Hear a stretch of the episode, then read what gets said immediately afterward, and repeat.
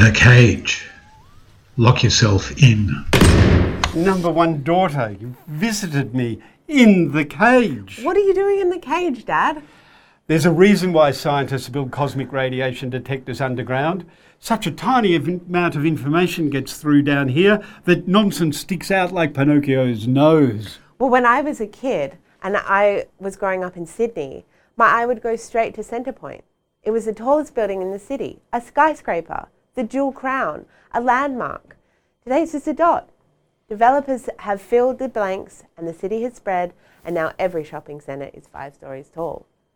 In Brisbane, they bulldozed Cloudland. They burned the Whisky Au Go Go. Landmarks, the cultural heritage of a settler culture, destroying everything in its path.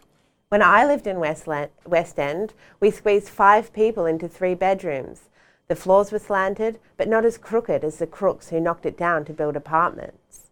The Belvedere house stood grand and empty, except for the squatters and us when it was late and we had nowhere to be in the morning. Vines grew alongside the resplendent fireplace like they were meant to be there. And then they set it on fire because it was the last puzzle piece to the block. And what about Pacific City, the proposed city at the southern end of Moreton Bay, halfway between the Gold Coast and Brisbane, with bridges and marinas spilling onto the islands, concrete covering the Ramsar listed wetlands? Rising from the cane fields around Norwell, a master planned megacity with tens of thousands of residents, looking something like this. Well, imagine that. The Gold Coast extending all the way to Toondah Harbour. Now, there's a sad story, that one. The Walker family donated a quarter of a million dollars to the Federal Liberal Party in 2017. I was stuck in traffic the other day, and as I inched down the road, I caught sight of the traffic controller, people in high vis and a truck backing into the driveway. So I figured they were just there to fix the road from the rain or maybe a tree had fallen. And then as I grew closer, no, they were building a skyscraper over a skate park that a few teenagers had built together. The teenagers didn't have their friends on the road hol- in high vis and holding stop signs. I know the government gives away land and assets to developers. They hang the man and flog the woman who steals the goose from off the common. They let the common criminal loose who steals the common from the goose. Goose? They wouldn't stop for a goose. They don't even stop for a person.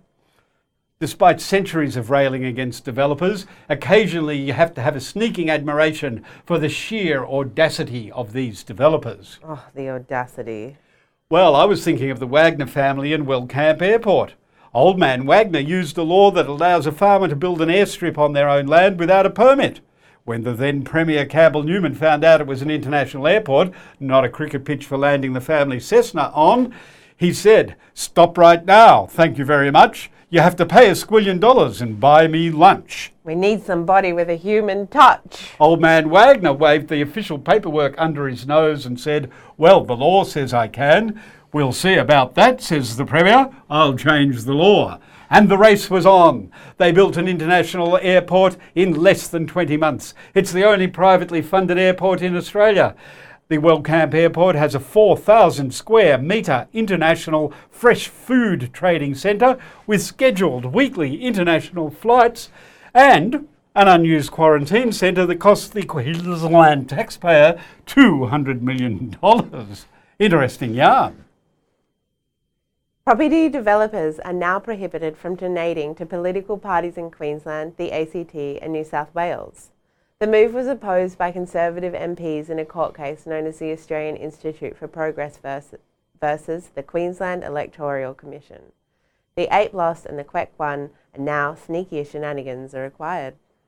The landscape from Beaudesert to Caboolture, Ferny Grove to Pimpama is covered with houses that rely totally on air conditioning for heating and cooling and on private cars for transport.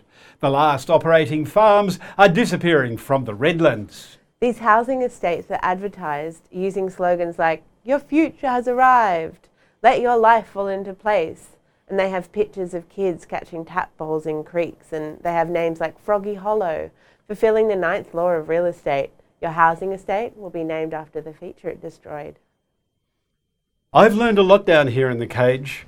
I used to think that manifestation was a load of old cobblers, and then last week I said, See if you can find your way down here, sweet ears.